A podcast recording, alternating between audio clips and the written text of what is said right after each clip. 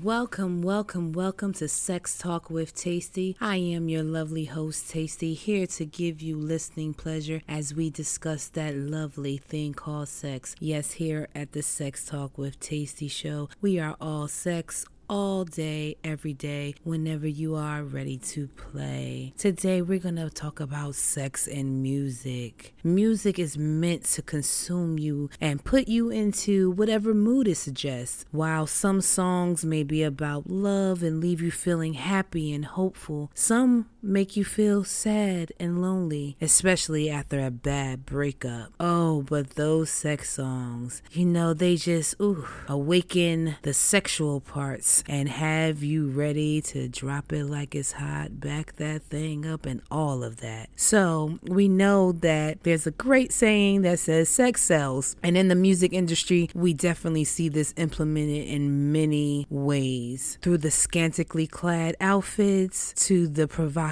lyrics, and especially those over sexualized performances and videos that come along with those lovely, seductive songs. While artists and songwriters alike are more bold and unfiltered these days, there are so many songs from the earlier eras that you may not have even known were sexual, but they, in fact, were. I decided to do this episode because I saw a couple of videos this week letting the world know that the electric slide is a sexual song. Like, who knew all these years at all those weddings? weddings, you done did that electric slide, that the electric slide is really about a vibrator.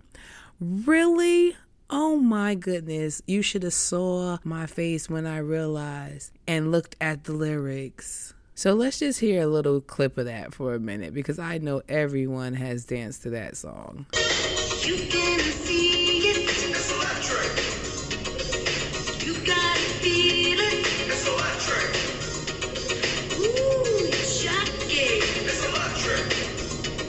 Shocking. Yes, I don't know how I missed that one, but I did. But it's just not that song.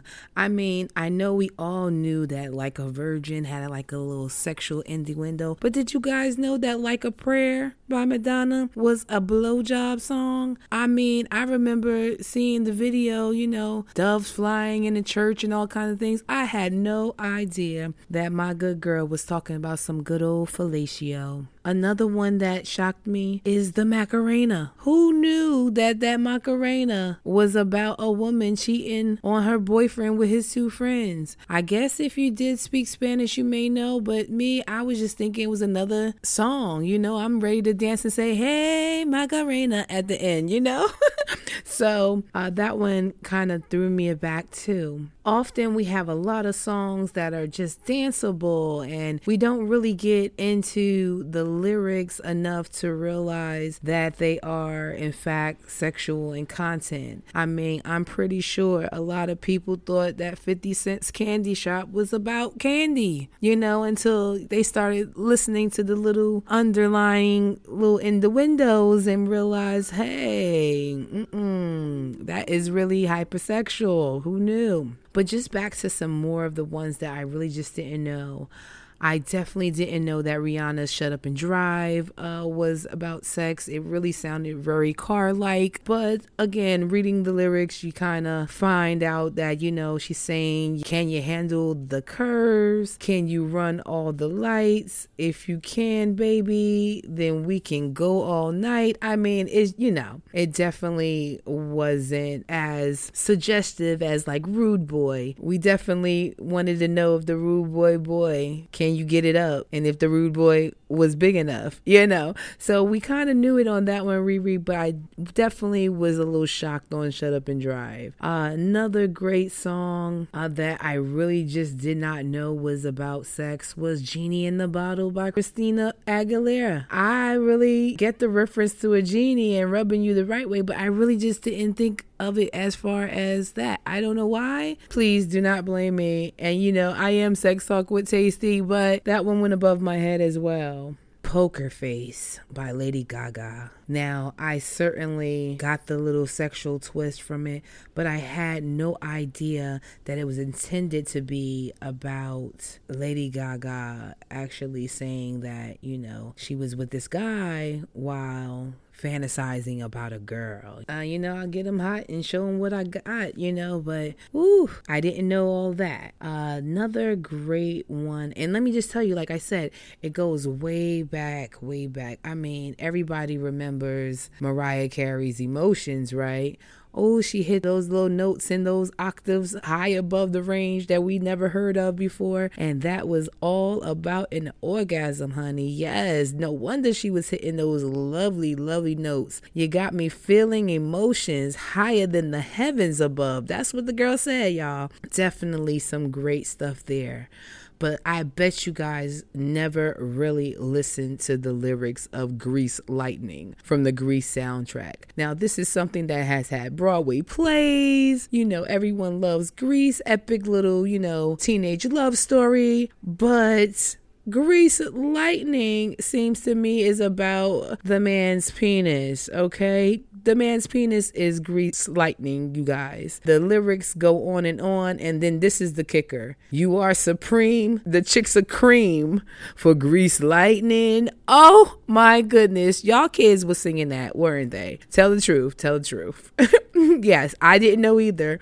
But yes, I know now and it was right there in plain sight. But we just really just got caught up in the whole aspect of the movie. You know you want to do a little two step or dance to these different songs and you really don't think about it. Another one i'm so excited by the pointer sisters. Yes you know that's about an orgasm. I'm so excited and i just can't hide it. I'm about to lose control and i think i like it. Yes yes yes. So we definitely see this sex, whether it's hidden or in the present, because we have all kinds of songs nowadays from Missy Elliott's Work It. Uh, we definitely know that's sexually orientated.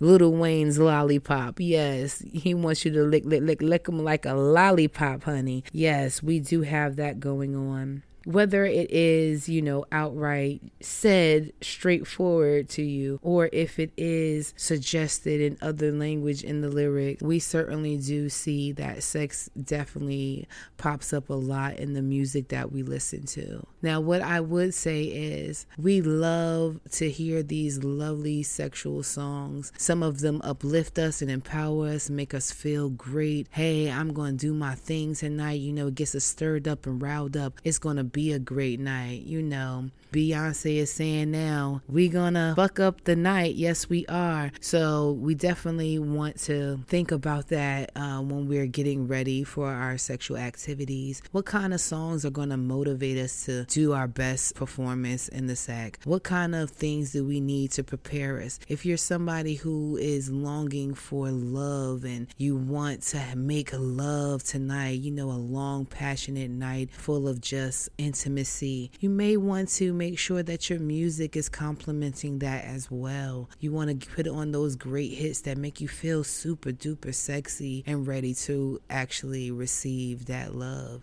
If it's one of those nights where you just want to get it in, I mean, it's all holds no bar. We going at it like animals, then go ahead and get that thing that gets you pumped up. You know, whether it's that WAP song from Cardi B and Megan Thee Stallion, or if it is Taylor Swift's I Kissed a Girl. Hey, I don't know what you're into, but I definitely would say whatever it is, make sure you're picking the correct selection. That way you'll be properly muted and you will definitely be prepared to have the most blissful night ever. I certainly would say that there is a major difference between a song like Too Close from Next, which is basically a song about getting a boner is really direct, saying, I feel a little poke coming through. I mean, I don't know who ever thought that wasn't sexual. To a song like, you know, Work From Home by Fifth Harmony.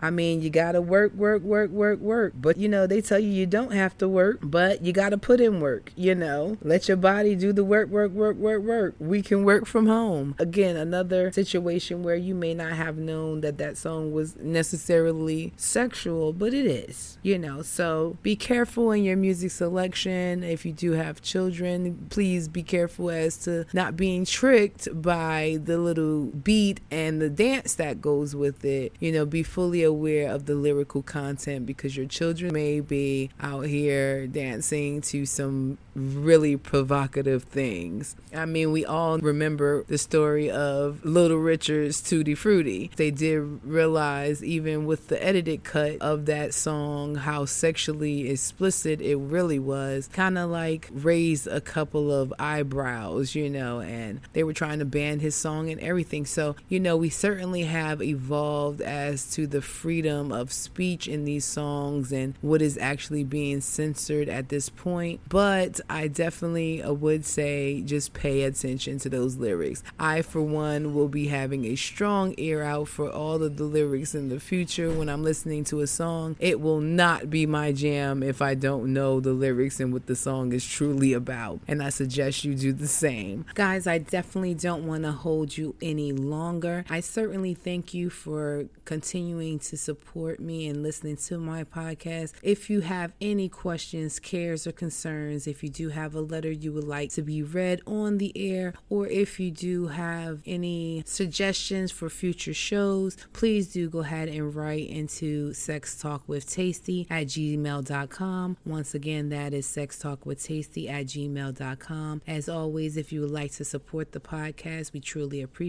it, and you can do so by just going ahead and clicking that support link. All the proceeds does go to the podcast and the production thereof. I thank you so much again. And as always, I wish you guys a great rest of your night. Do something that I would do, and remember to come hard.